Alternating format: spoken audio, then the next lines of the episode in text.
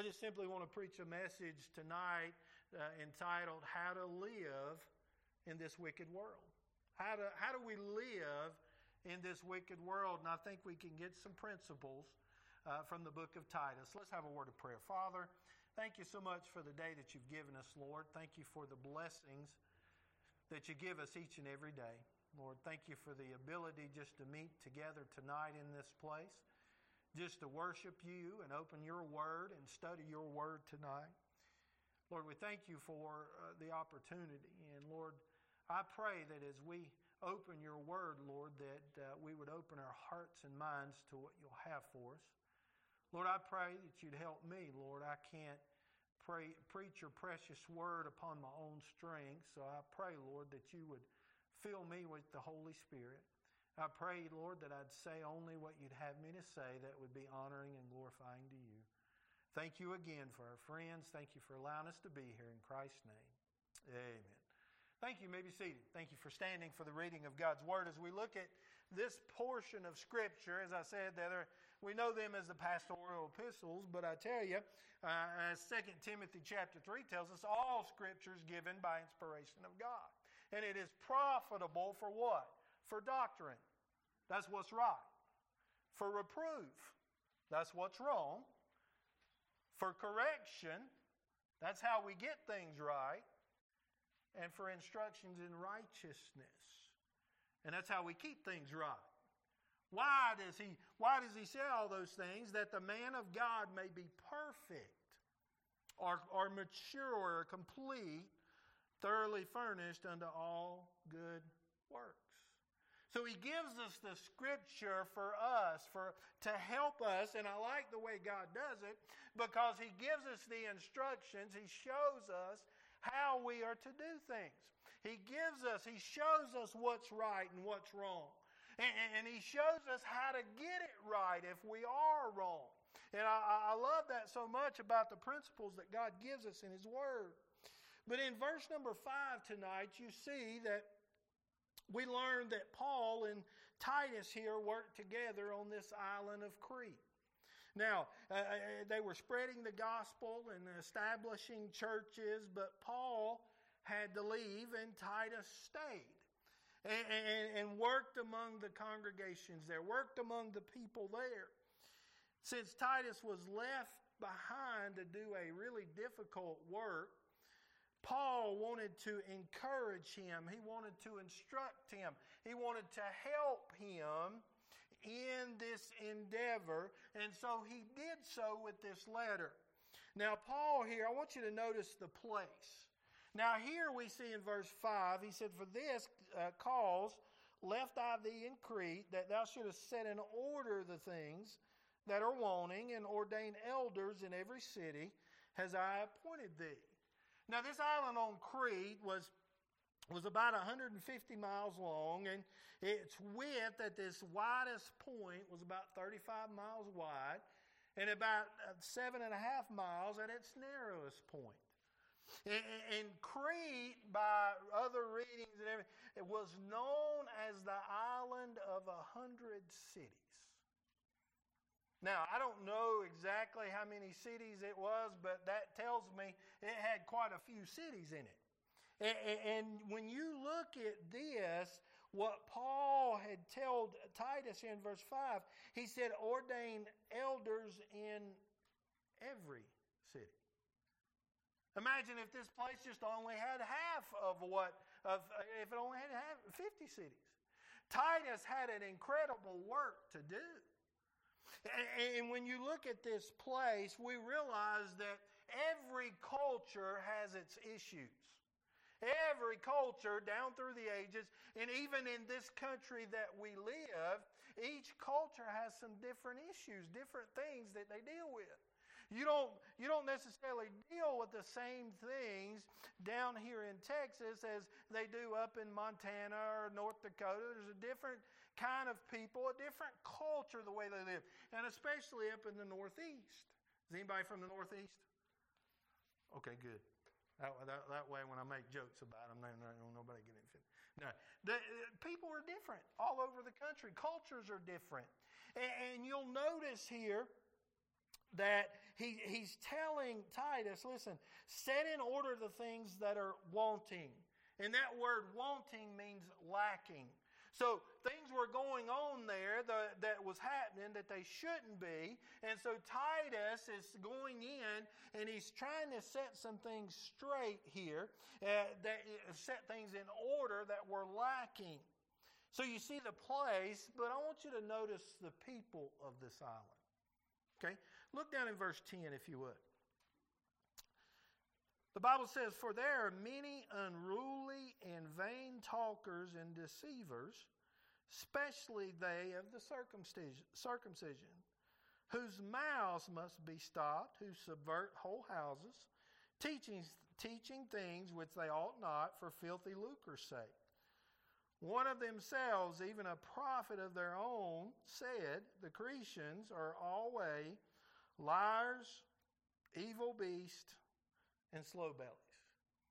Now, I'm not the brightest guy in the world, but I know in verse number 12 when he called them liars, evil beasts, and slow bellies, that wasn't a good thing. I, know that just that just wasn't a good thing. But when you look in verse 10, which is unfortunate, it appears some of the greatest influences in this this island, in the in on Crete, was the religious people. And when I say religious people, those are the people that tried to keep the law and do things, right? And, and, and so it, they, he calls them here, these people were unruly. They were vain talkers or empty talkers. They didn't say a whole lot that was worth anything, they were deceivers. And he says they of the circumcision, which means which usually which means practicing Jews. So you see the people here and what they were doing, what they were trying to do, is money was also a big motivation for these people. A big motivation. I tell you, that's, I mean, you see that today. People are after money, they're after things, material things, they want things. Well, it was the same kind of a thing back in. And, and so you see the people, kind of the people that were there, but I want you to notice the positions here are what I say when I say positions are reputation. What, what, what were they known as? And we know what liars are in verse 12. Everybody has experienced a liar at one point or another. We all know what those are. But then you see evil beast. Why did he say evil beast? And what that means is simply this they were living like animals. They didn't have any morality. There was a bunch of immorality going on. They didn't have any morals. They were undisciplined. They did as they wanted to. They, just like in the book of, uh, of Judges, they did which was right in their own eyes. What felt good is what they did. And, you see the kind of people that were there. And then he uses this phrase, slow bellies. And, and what that phrase means, he, he says, uh, is a lazy glutton. And we, re- we correlate the, a glutton to food, but what this is meaning is it's an overindulgence on anything. The, the, these folks, they overindulge themselves on many different sinful things. And so that's why he's calling that. And when you realize the problem was difficult because of the character of these folks. They had a bad character, even, even among their own prophets. Look at verse 12 again. He says, One of themselves, even a prophet of their own. You know, it's, it's kind of bad when one of your own calls you this. I mean, you know, it, it really is.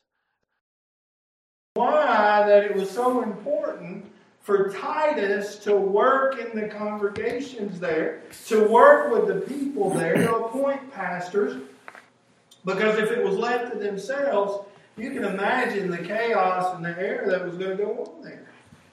And so, in this, it, was even to the point of that the Romans here made a verb uh, to characterize the Cretians or the Greeks, I'm sorry, they, they actually formed a verb to creatize, which means to lie and to cheat. So you see the character of the people that Titus is dealing with. But Paul said this. He said, listen, He said the, the Cretians are liars and cheats and gluttons, but with one of the most uh, most worst reputations of any group in the Roman Empire. He didn't tell Titus to go find somebody else to work to, to work with. What did he say? He told Titus, he says, I know how bad they are. Go out and change it by the power of Christ.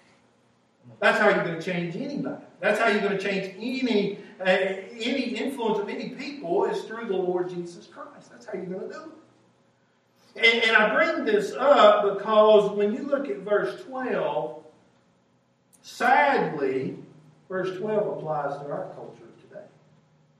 It really does. Turn with me, if you will, to 2 Timothy chapter 3. 2 Timothy chapter 3. Just a page back. You're right there. 2 Timothy chapter 3, the Bible tells us here. In verse number 1, it says, This know also that in the last days perilous times shall come. For men shall be lovers of their own selves, covetous, boasters, proud, blasphemers, disobedient parents, unthankful, unholy, without natural affection, truce breakers, false accusers, incontinent, fierce, despisers of those that are good traitors, heady, high minded, lovers of pleasures more than lovers of God, having a form of godliness, but denying the power thereof, from such turn Where are we there today? Yeah. Absolutely, we're there. He says in the, in the last day.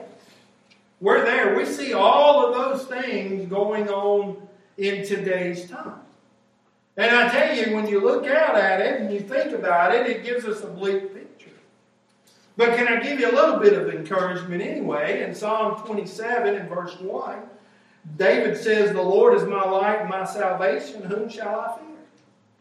The Lord is the strength of my life. Of whom shall I be afraid? John chapter 16 and verse number 33 says, These things I have spoken unto you that in me ye might have peace. In the world ye shall have tribulation, but be of good cheer. I have overcome the world. John chapter 4 and verse 4. You are of God, little children, and have overcome them, because greater is he that is in you than he that is in the world. And so Paul is going here, and, and we know that Jesus Christ has overcome the world. He told us that we're going to experience this tribulation. We're going to experience things in this world. And He told us that the world was going to get bad. He told us these things are going to happen, and these things are coming to pass. So, how are you and I to live in this day?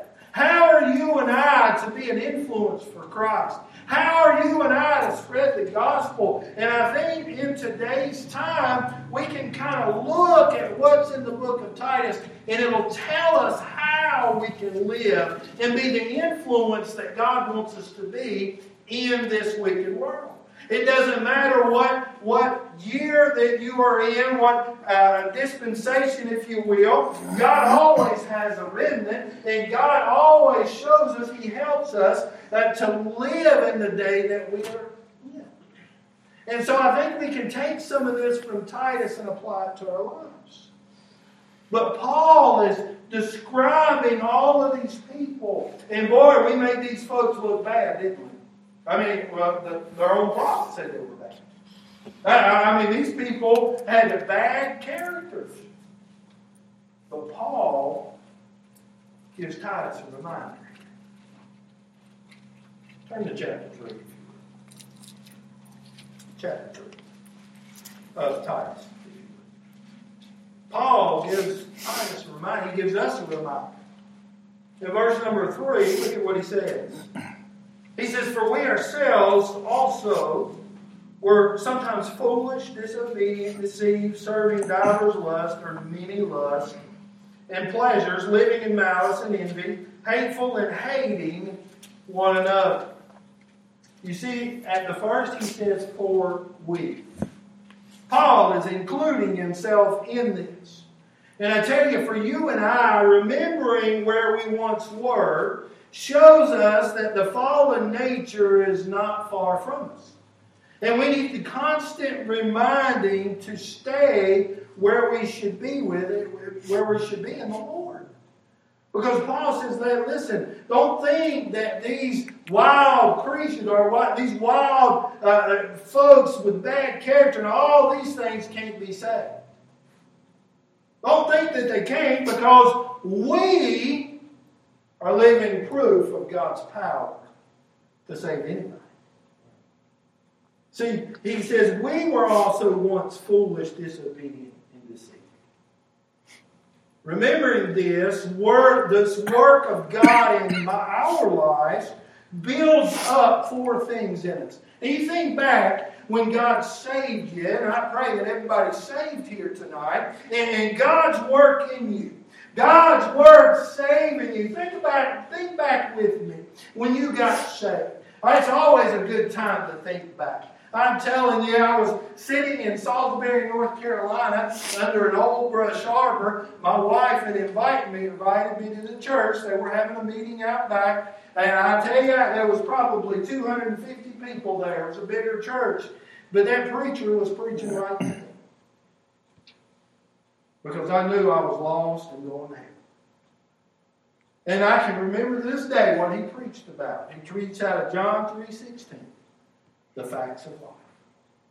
And boy, when he gave that invitation, I didn't wait. I didn't wait around. The Holy Spirit was tugging and pulling on me, and I went down and I got saved.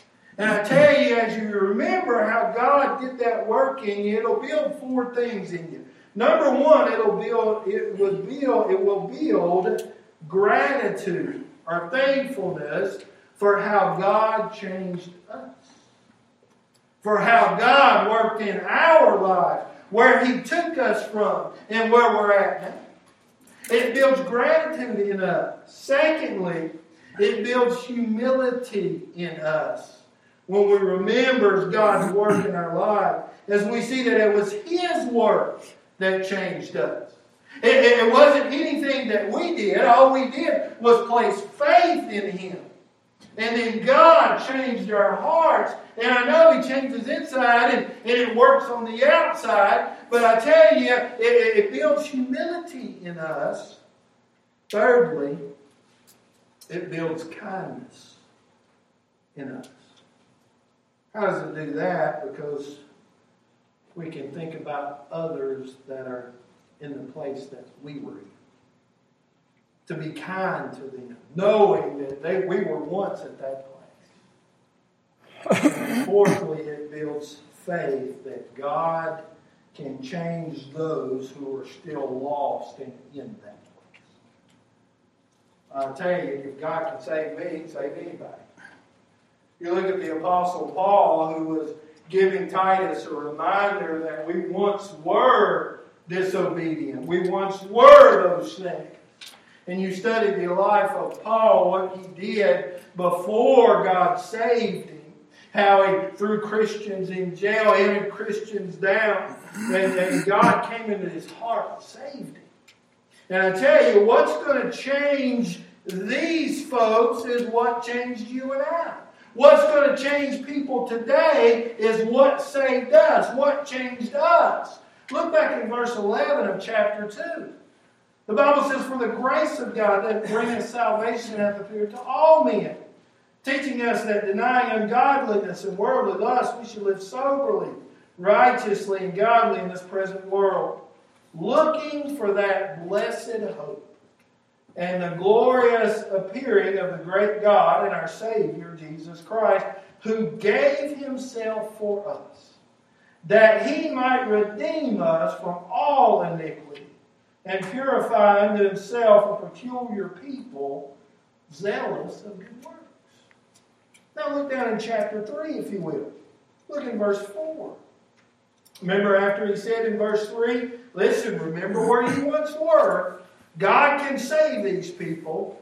We, you got to remember where you were at. Look at verse 4. He said, But after that, the kindness and love of God, uh, of God our Savior toward man appeared not by works of righteousness which we have done, but according to his mercy, he saved us. Amen. by the washing of regeneration, renewing the Holy Ghost, which He shed on us abundantly through Jesus Christ, our Savior. That being justified by His grace, we should be made heirs according to the hope of eternal life. And that word hope, you got to understand the word hope when the Bible was written. It wasn't written with a question mark, it was written with an exclamation point. Right? Our blessed hope is the returning of the Lord Jesus Christ. I'm not going to hope He's going to return. I know He's going to return. The Bible tells me He is. So it's an expectation when you see that word. And, and, and, when you look at the Apostle Paul and what he wrote to Titus, and he said, Listen, remember where you once were. These folks that were so bad, these folks that you are called to, to minister to, to help, remember that the way they're going to get saved is the way you got saved by the Lord Jesus Christ. And so when you think about this, we see the reputations of the people of Crete. But you realize today that you and I, as Christians, have testimonies. This church has a testimony. And many times, the unsaved will watch what the Christian does and how he responds to things. Right? He'll watch you. He may not listen to what you say, but he'll watch what you do. Right? I was preaching in Mississippi at a new church, and many of our meetings are by word of mouth. If I go to a pastor, if I go to a church, and I preach for a pastor, the pastor may say, Hey, I know this other pastor, you got a day off and or you got an open slot, and go. And that's the kind of way this works. And so I go to this church in Mississippi. I've never met this pastor before in face to face, but I've talked to him. And in fact, he was uh, at that point one of my college professors. But I, I had never met him face to face. And he was one of these old school pastors. Uh, he, was, he was old school. And so he invited me up, and, and I was sitting up, getting ready to, to preach, and, and right, and they were singing music, and right before I was getting ready to preach, he leans over. And he asked me this question. And it was a very traumatic question. He said, Now, after you read your text, do I need to close my Bible? And then he went back over and he sat back down. why, why do you ask me that question? All this is running through my mind, right? I'm getting ready to preach. I'm getting ready to stand up and bring the Word of God. And he asked me this question. So I start sweating bullets. I'm like, what the world? I'm not going to shut my Bible where I'm preaching from. And then he sat over there and they sang another song and he saw that I was squirming. And so he came back over. And he says, You know, he said, I, every preacher that comes through here, I ask that very question. I said, Oh, really? I said, Well, I'm, I'm glad to know that. He said, Because I get so many preachers up here that'll read one scripture, close their Bible, and tell a bunch of stories. He said, I don't want to hear from you, I want to hear from what God says. I said, Well, amen to that. And I started thinking a little bit. I said, You know, that kind of applies to us as Christians, right? Because many, many people, many unsaved people, they may not listen to what we say. But boy, they'll watch how we live. So when somebody knows you're a Christian, you're saved, and you go out into the world, do you leave your Bible open for them to read, or do you shut it and live your own way? and that's what, what we're looking at here is, is you and I, we must make a difference. God's called us to make a difference. And when you look at the book of Titus, it shows us how we can live a life that is pleasing to the Lord, that makes an impact in the world that we live. See, when we think about this, Paul here, he makes a statement in chapter 1. Turn back to chapter 1 with me in verse number 16. What does he say? He says, They profess that they know God, but in works they deny being abominable and disobedient, and unto every good work reprobate. He says, they profess they know him, but the work in the works they deny. And so, what are you, I, are you and I to take away from this is, is that you and I need to realize is that you cannot separate from what, what you believe from who you are. They're woven together. The book of Titus shows us with, uh, what we believe and how we behave have got to go together. It's like two railroad tracks. You got two going down there. You take one of them away, that train ain't running on that track.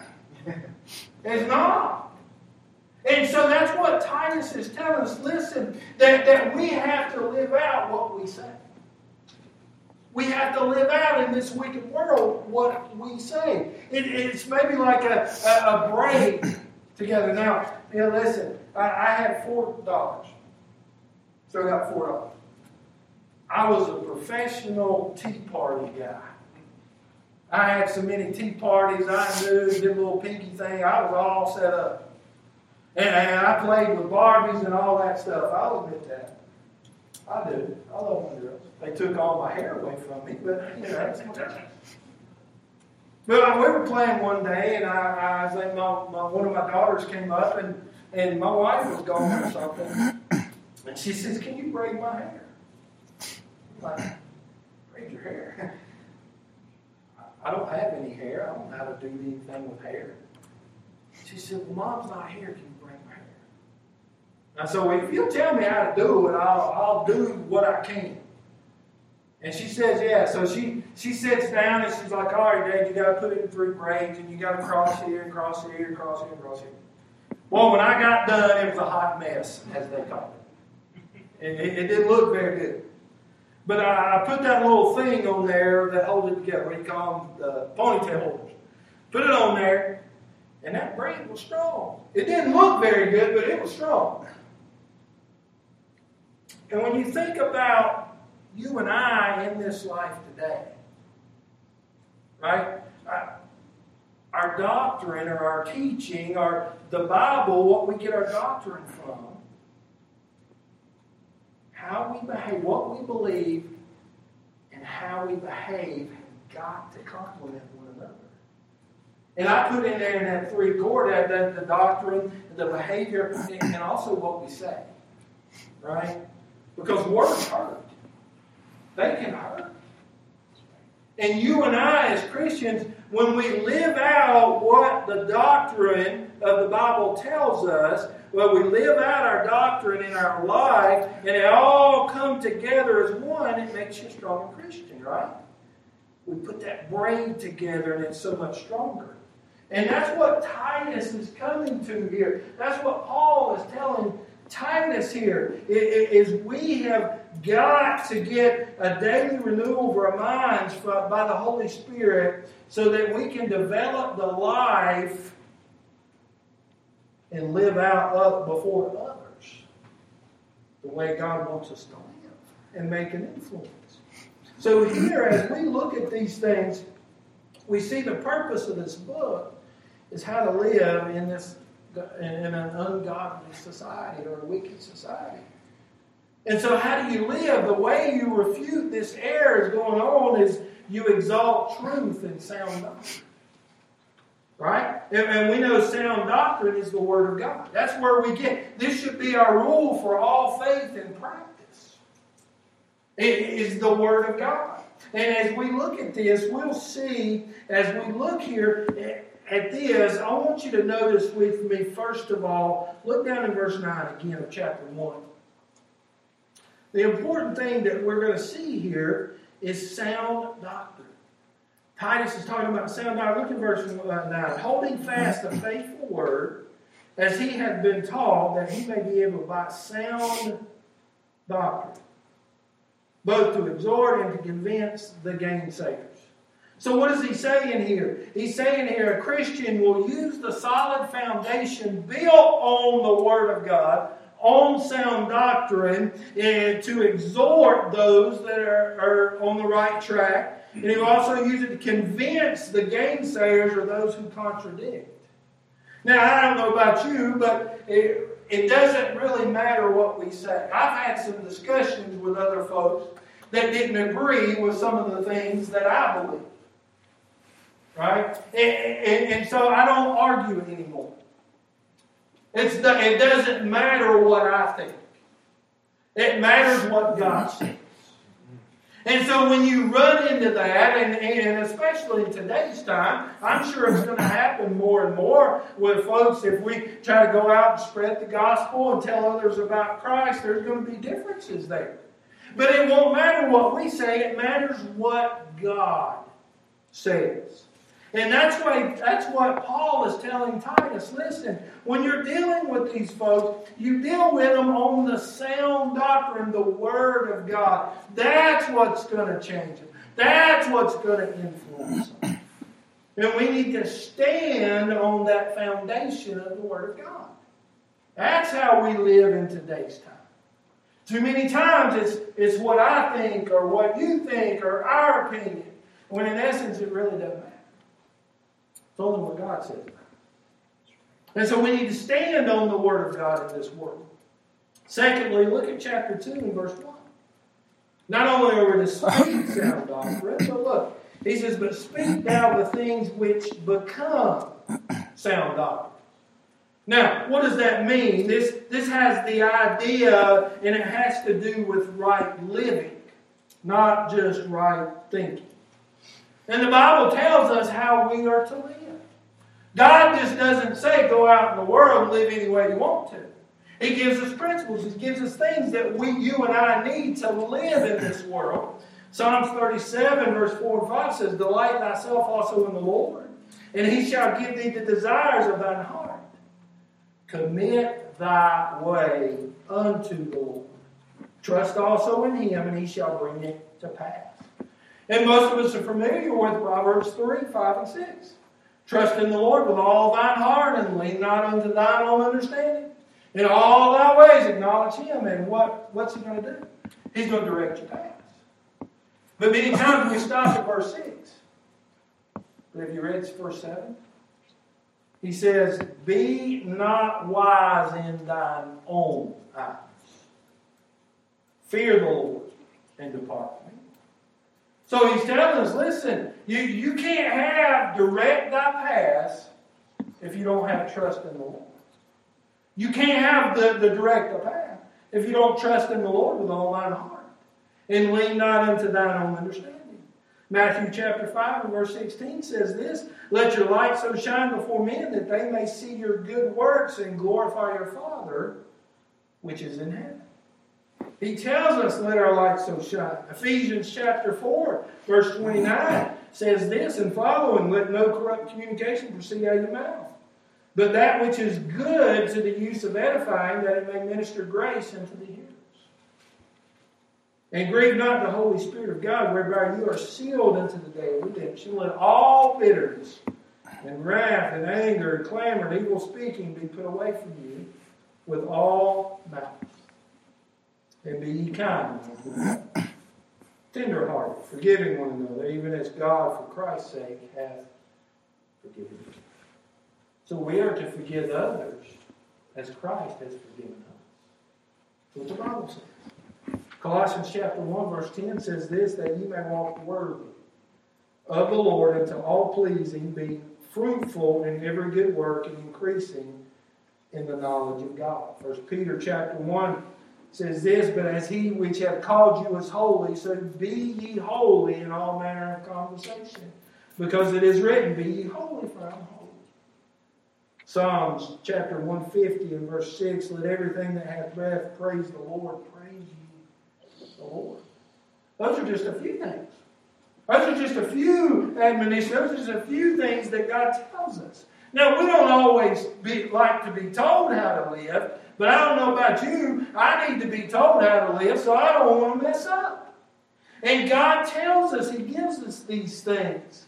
So, how we live in the world that we live in today, we are to speak sound doctrine, then we are to live sound doctrine. We are to live out what God tells us in His Word, but then also pattern sound doctrine.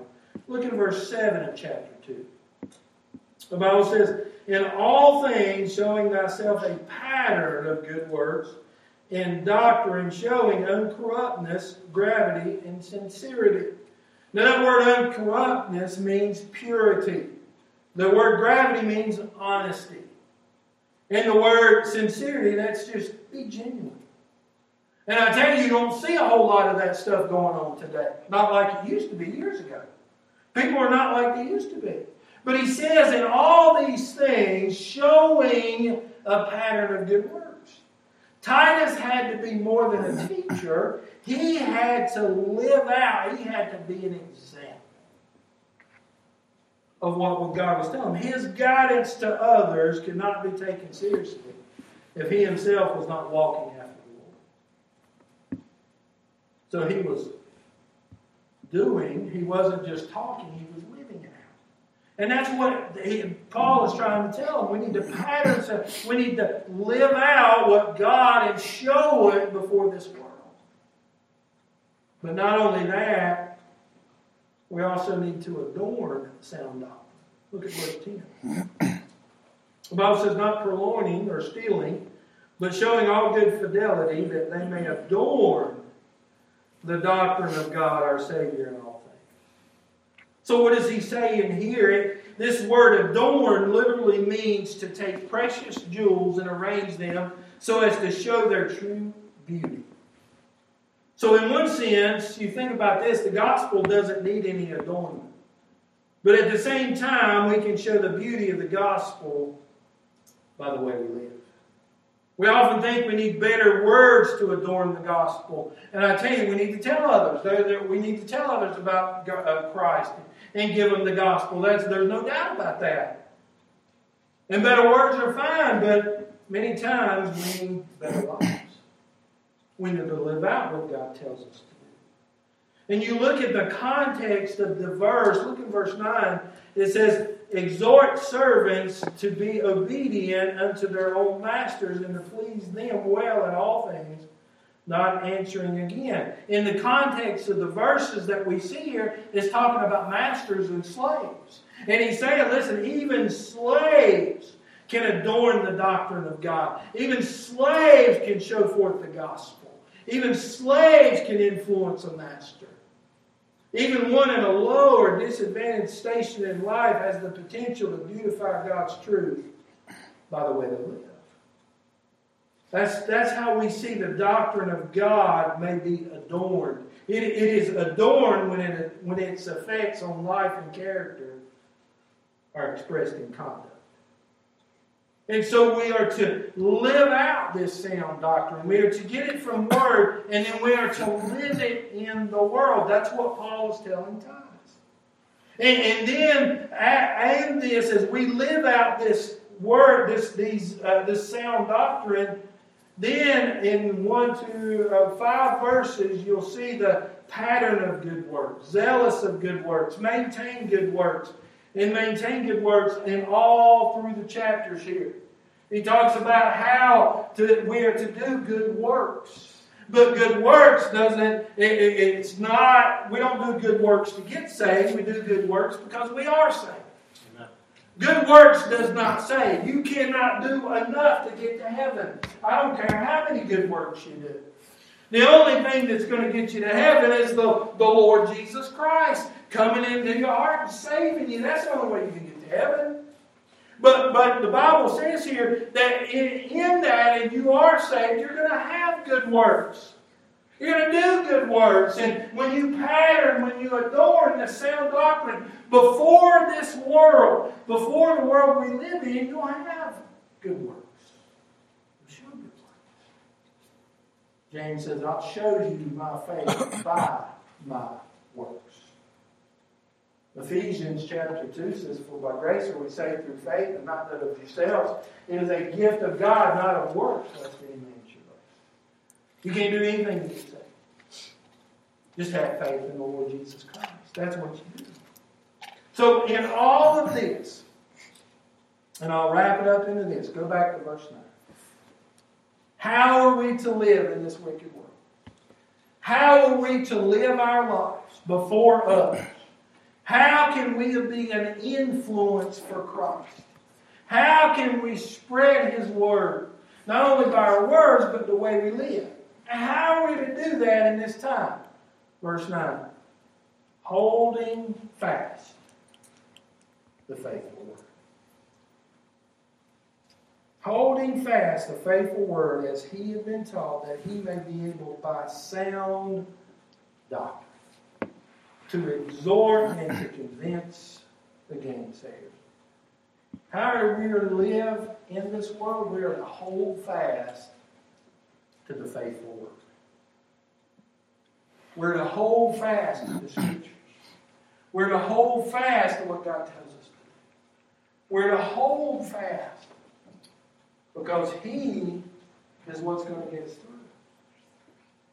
See, we have to, what faith cometh by hearing, and hearing by what? The Word of God. The greatest thing you can do to build your faith is to be in the Scriptures. And so, in our lives, how are we to live out in this world? What are we to do in this world? Hold fast the faithful word. To be an influence. To show forth sound doctrine in this world.